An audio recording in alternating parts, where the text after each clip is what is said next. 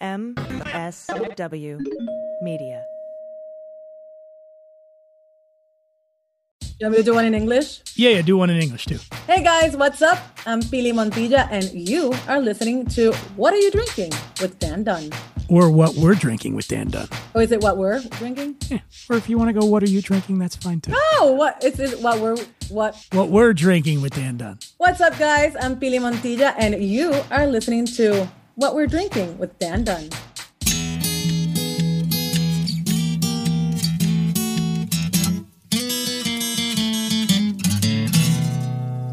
Well, pour yourself a glass, sit for a spill. It's time to have some fun. Let's do a little thinking, some picking and a drinking. But this is what we're drinking with Dan Dunn.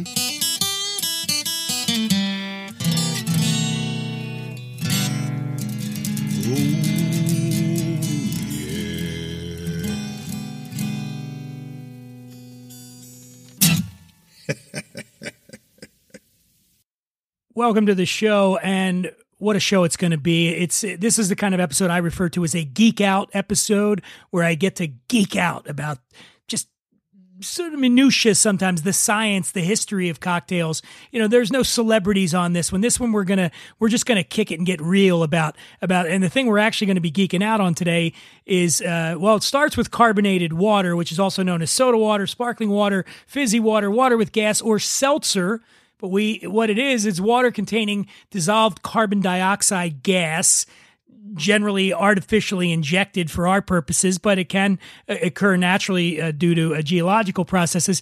And it has long been a an essential cocktail ingredient. It is the the foundation of what's also another thing called tonic water, and that's what we're really going to get into.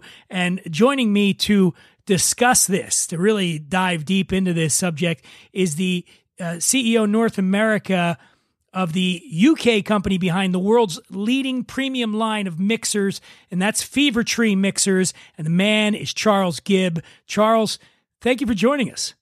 Hey, thank you very much indeed for having me. Delighted to be talking to you today. So uh, the, again, as you can see, my my enthusiasm for this. Now, I want to, uh, Charles. I'm going to roll out. You you are British. I can tell from the accent. I've picked that up. Right? Correct. Yeah. Whereabouts Yeah. in in in England are you from?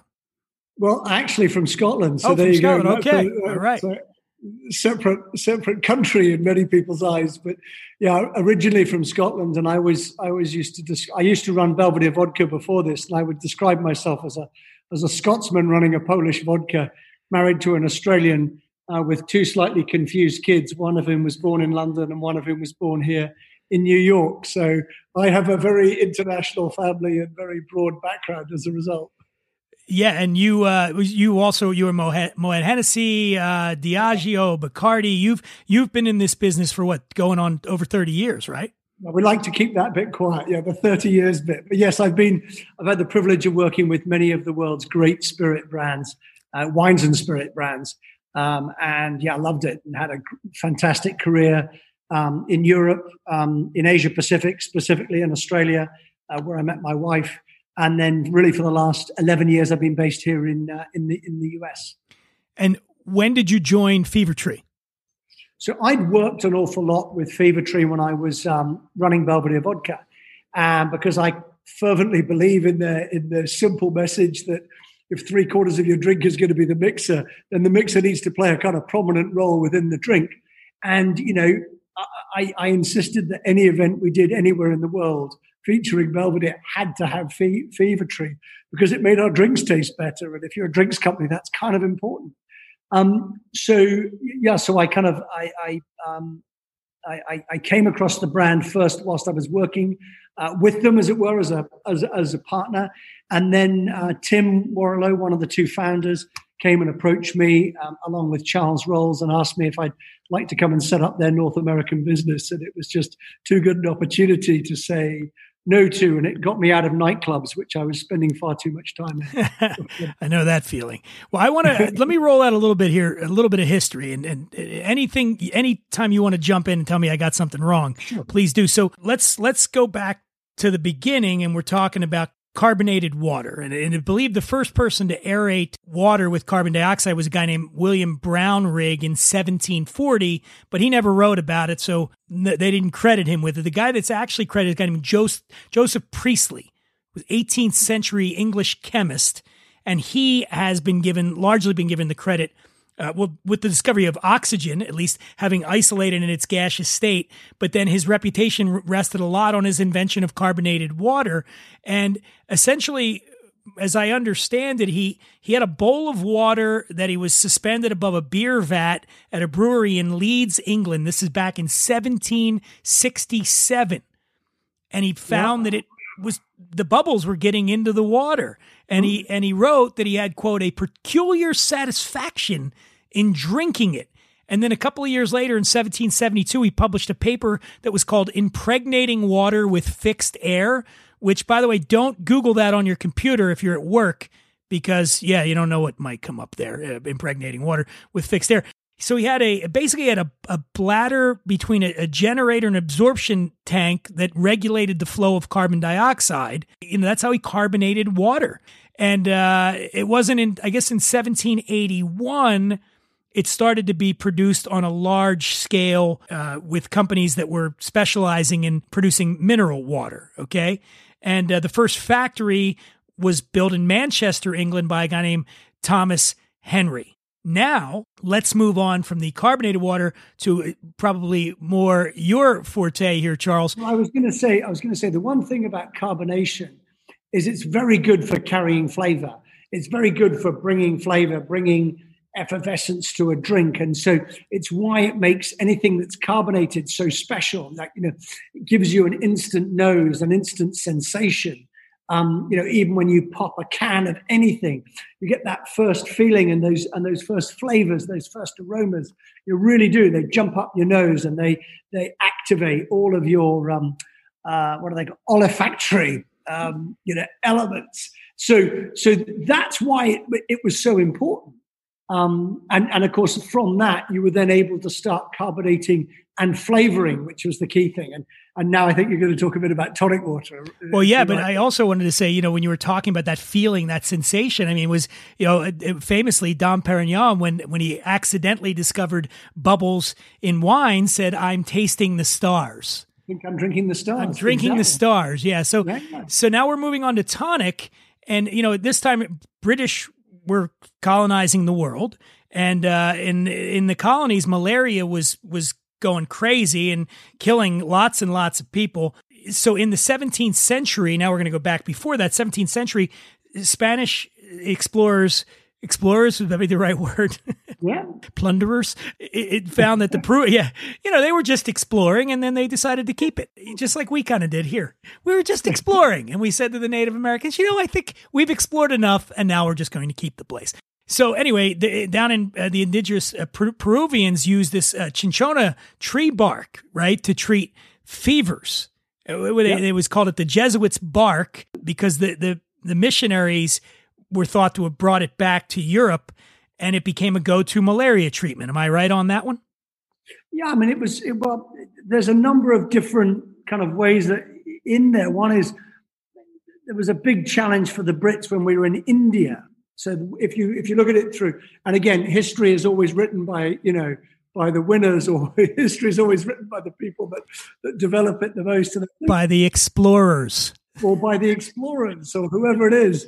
Um, so you know, I suppose growing up, I was always I was always brought into the world that, that quinine, which is this, um, and, and for those that don't know, so quinine comes from the bark of the cinchona tree, and the cinchona tree essentially is a is a tree that grows in subtropical climes um, in in certain parts of the world, and today the best you know cinchona trees are grown in the Democratic Republic of Congo.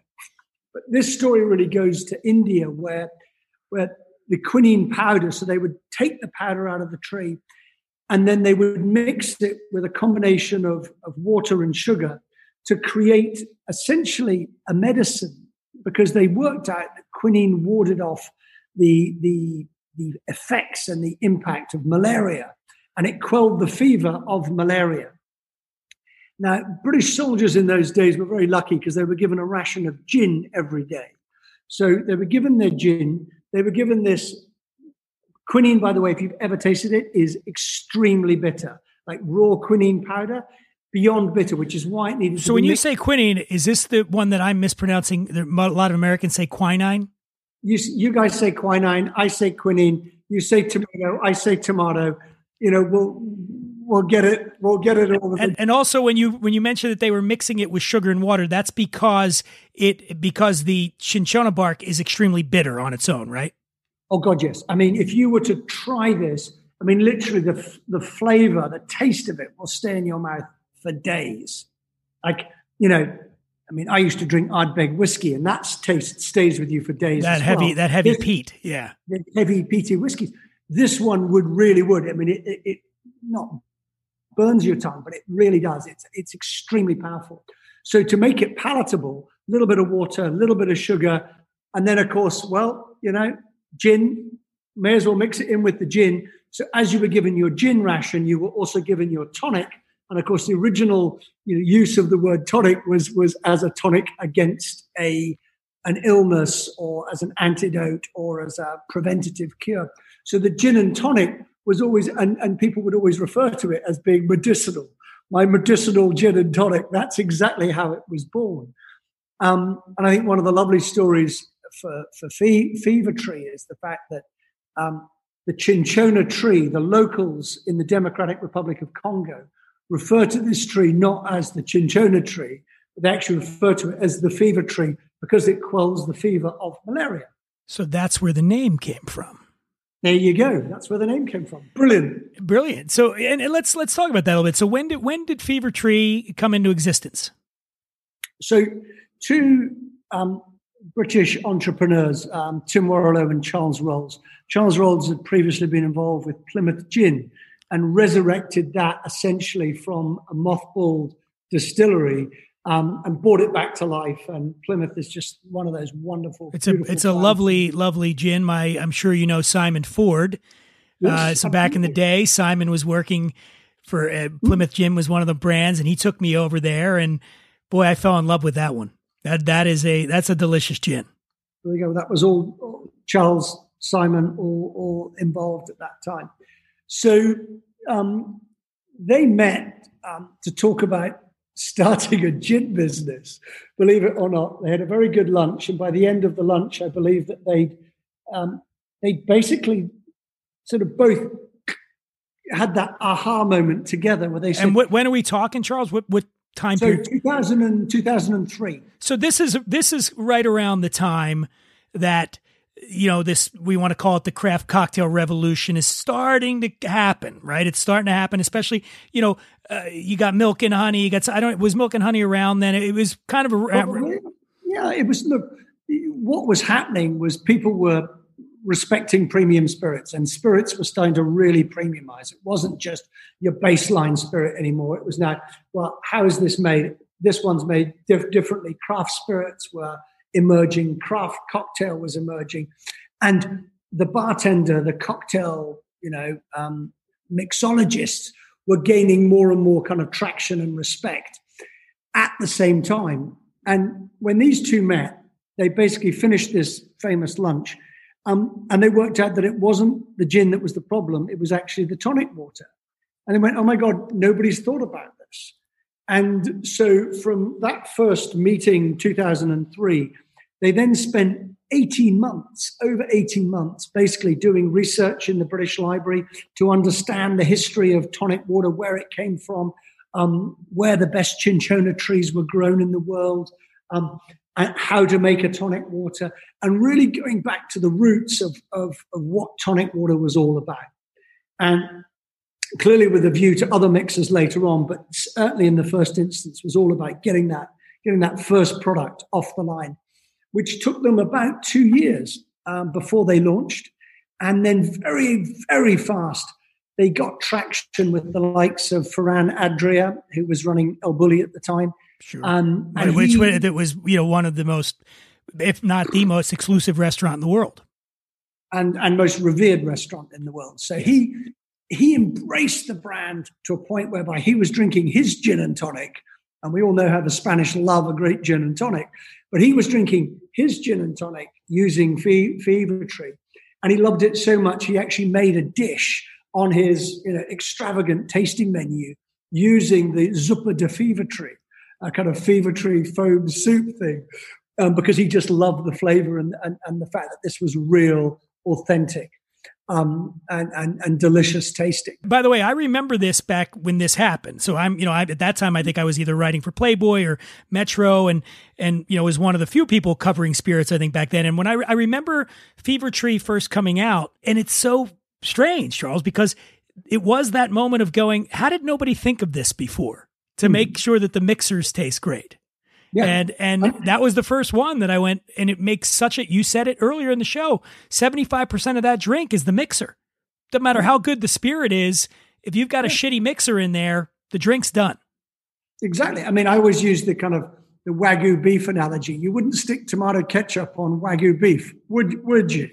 So why on earth are you sticking gun tonic or, you know, a horrible PET bottle of, you know, one liter bottle of, of essentially what is artificial ingredients, high fructose corn syrup, and and you know, nothing natural into a beautifully crafted spirit. You know, why are you doing that? You know, I always, I was, I was having worked in the spirits industry. You know, you know, with spirits producers, we're so passionate about you know our distiller who takes their grain and hand selects the grain, distilled it with an inch of perfection, puts it in a barrel in the case of dark spirits. It puts it in a barrel, ages it for a specific number of years, cracks open the barrel, blends it, bottles it, puts it in a stunning bottle with amazing packaging on it. And then suddenly, five seconds before you get to enjoy this amazing whiskey or whatever it happens to be, somebody injects it with artificial ingredients, just a whole load of garbage and completely destroys the life's work of this distiller.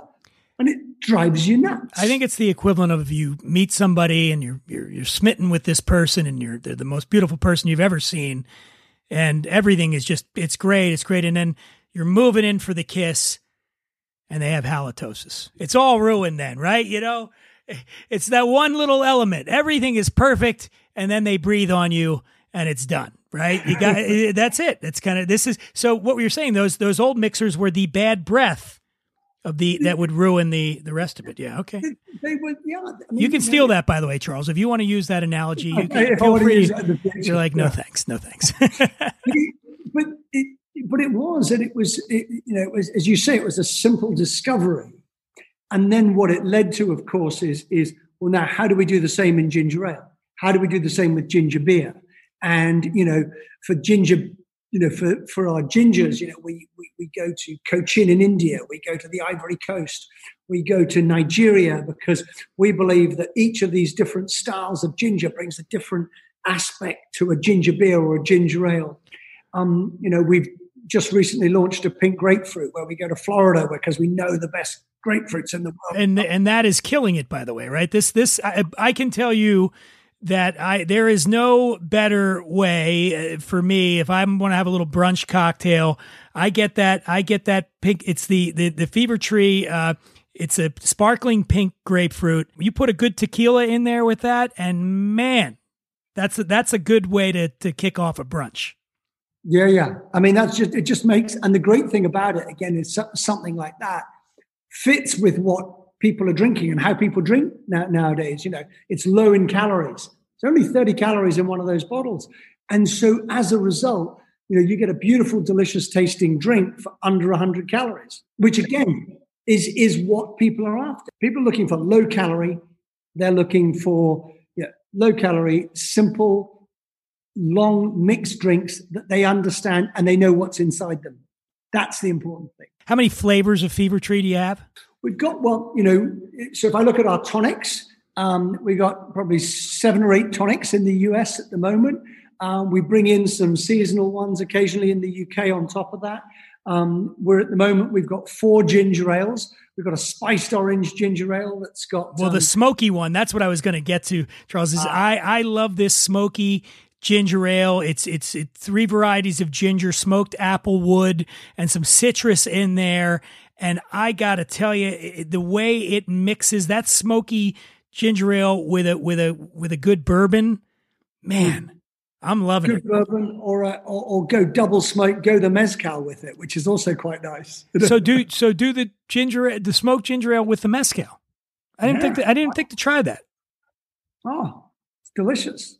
Um, and I tell you what, really, I mean, something like um, a really good cognac with the spiced orange ginger ale. Because if you think about orange and you know orange, ginger, cognac, beautiful. Okay. blend. So wait, so the spiced orange ginger ale, and Yeah. then what do you, and what do you do? Like two ounces of cognac, or yeah, like a just a Hennessy, you know, Hennessy VSOP, may, maybe. Yeah. and what about with the with the sparkling pink grapefruit, which is just again we it's the newest, it's blowing up for you. What else besides tequila would you would you would be a great to mix with this? Oh, We've we've I mean obviously vodka, you know, everything goes with vodka, so but it works really well with a you know with with with a good vodka. I tell you what I'm doing with it um, is I'm mixing tequila, the uh, pink grapefruit, and then a little bit of our ginger beer. So you get that kind of ginger grapefruit mix combo together for a little spicy paloma. Fantastic. So the so the the, the sparkling uh, grape, the pink grapefruit is going to be the majority of the mixer. Maybe an ounce and a half, two ounces of of uh, tequila, and then just a splash of ginger ale. Is that what we're talking about? It's- it's, uh, ginger beer. Splash uh, of ginger beer. That's what. I meant. Yeah, ginger beer. Yeah. Splash of the gin, ginger beer on top of it. You know, Oh, that's really nice. Um, you know, we've seen people mixing it with um, some of the lighter bourbons, but they're looking for some something cit- citrusy. Um, I wouldn't say that was my favorite, but you know, again, each to their own. Now, your experience, and this is an interesting phenomenon that's going on during this pandemic, is that you're seeing sales are going up, and uh, from what I can see, Fever Tree's having a very good year. To what do you attribute that? I mean, obviously the the obvious thing is that people are making drinks at home because they're not going out, right? And they and they they want. But how do you? When people are worried, maybe they're worried about money a little bit. I mean, let let's face it, this is ex- more expensive than buying a, a big bottle of Schweppes or something. So, how do you get the word out to people that they're going to be a lot happier spending the extra money on the mixer? I think people are more willing eh, to spend more money on the booze and maybe let the mixer. How do you get that messaging out? it's a really interesting. I mean, yes, I mean we've been growing, you know, fantastically during this period, and I think it's because people are buying premium spirits, and then let's say you do buy that one liter bottle of of you know tonic or gin, ginger ale. By the time you get halfway down that bottle, you're throwing it out because that thing goes flat super fast. It doesn't retain its carbonation particularly well. PET does not retain carbonation as well. Um, and by the time you get halfway down that bottle, all you're drinking is essentially sweet, artificial junk, frankly. So you have to throw it out.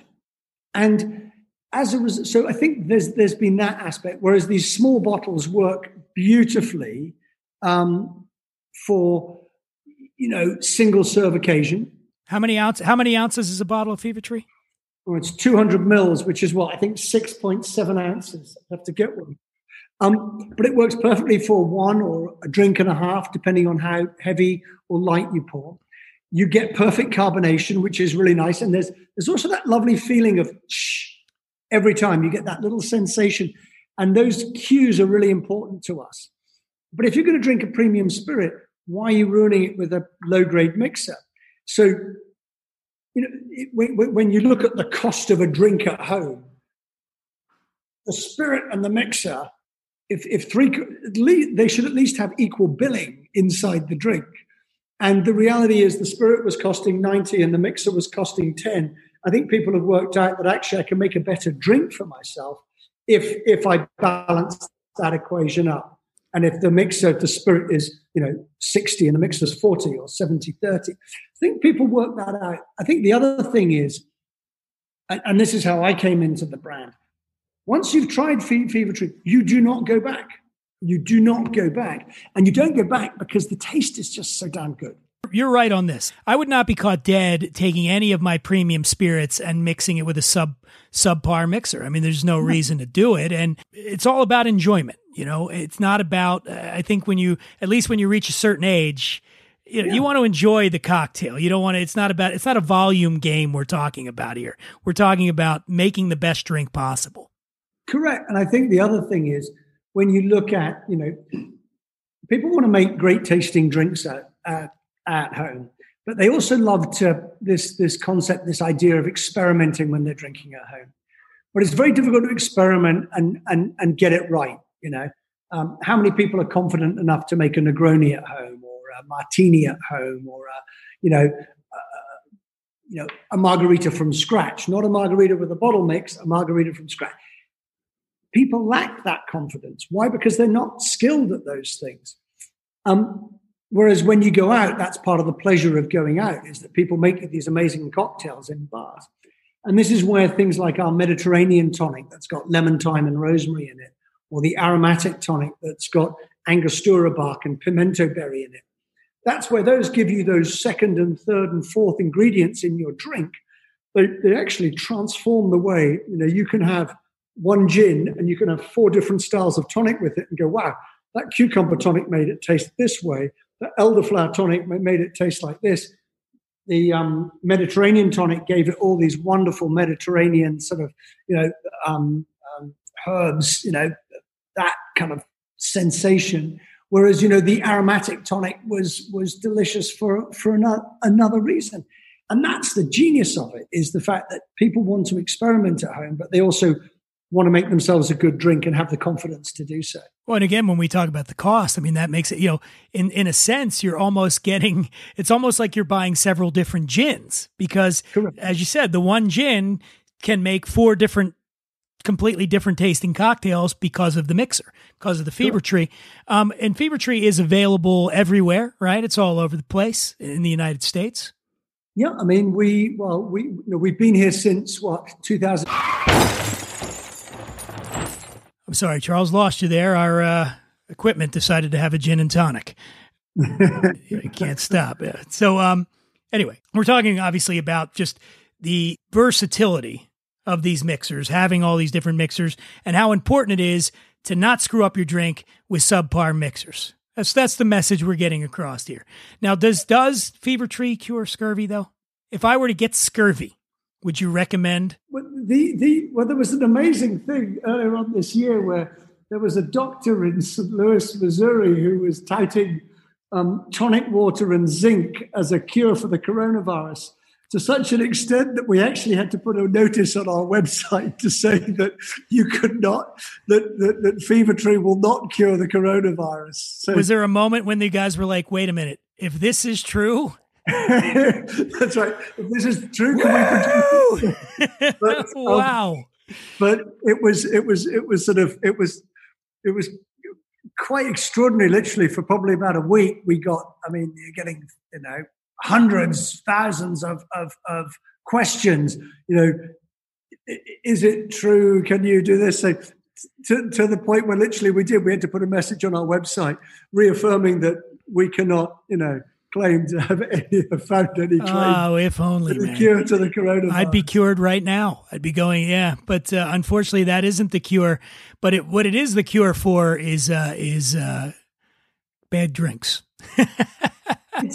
Fever Tree will make your drink good. Yeah. I mean, you know, somebody, people always, always ask me what I do. I said, I just try and make people's drinks taste better. That's all I'm trying to do in my life. It's a pretty simple mission. Isn't That it? is a that is a noble mission. I would say this. Well, listen, I, I want to thank you, Charles Gibb, uh, the CEO of North America for Fever Tree. I've learned a lot now. On the, I now know. I feel like I'm equipped to carry on a conversation next time I'm able to go to a cocktail party about mixers. Great stuff. Well, thank you so much. It's been a great pleasure. Lots of fun chatting to you. And uh, yeah, keep enjoying those palomas. I, I appreciate it. And we're going to take a quick break. And coming up on the other side of the break, I'm going to tell you about some new adult beverages that you should be checking out, a number of which would taste really good with some Fever Tree. So we'll be right back on the other side of this break. As the host of a show called What We're Drinking, people often ask me, hey, what are you drinking? When it comes to American made whiskey, my go to is Rabbit Hole. The unique recipes were created by their founder, guy named Kaveh. He and his team at Rabbit Hole spare no expense in making their bourbon and rye. They have their own cooking methods and use top of the line grains. They never chill filter and they use barrels that are toasted, charred, and wood fired, which almost nobody does. What you end up with is a line of bourbon and rye with these really rich, deep flavors that are unlike anything you've ever tasted. What are you having? It's a question as old as the bartending profession itself. And if you ask me, the answer is Rabbit Hole. Folks, I've never admitted this on the show before, but I'm a guy. Yeah, it's true. And as a guy, I'm here to tell you that so much of our identity is wrapped up in our hair. That's why when we get into our 20s and 30s and start noticing the first signs of hair loss, it definitely feels like panic time. Thankfully, now there's Keeps, the simple and easy way to keep your hair. Treatments start at just $10 per month. Plus, for a limited time, you can get your first month free. That's right, free. Go to Keeps com slash drinking to receive your first month of treatment for free. Take care of your hair, and your hair will take care of you. ¿Qué tal mi gente? Soy Pili Montilla y estás escuchando What Are You Drinking with Dan Dunn. You want the best hot toddy you're ever going to taste? That's right, the best hot toddy ever. Well, I've got a product for you from our friends at Widow Jane. Widow Jane Distillery just released Decadence.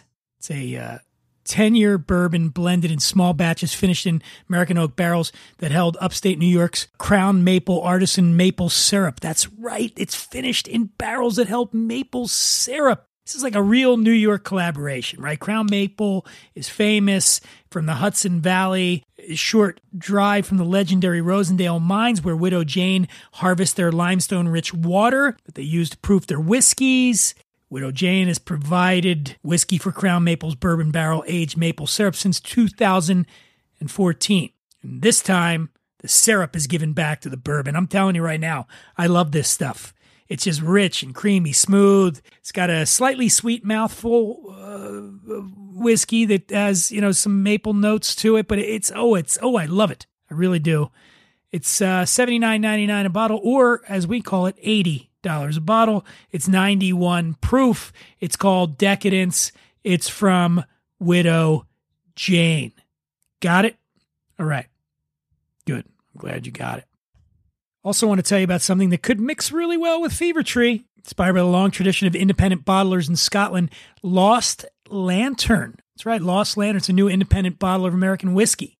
And they've got their first blend. It just came out. It's called American Vatted Malt Edition Number One.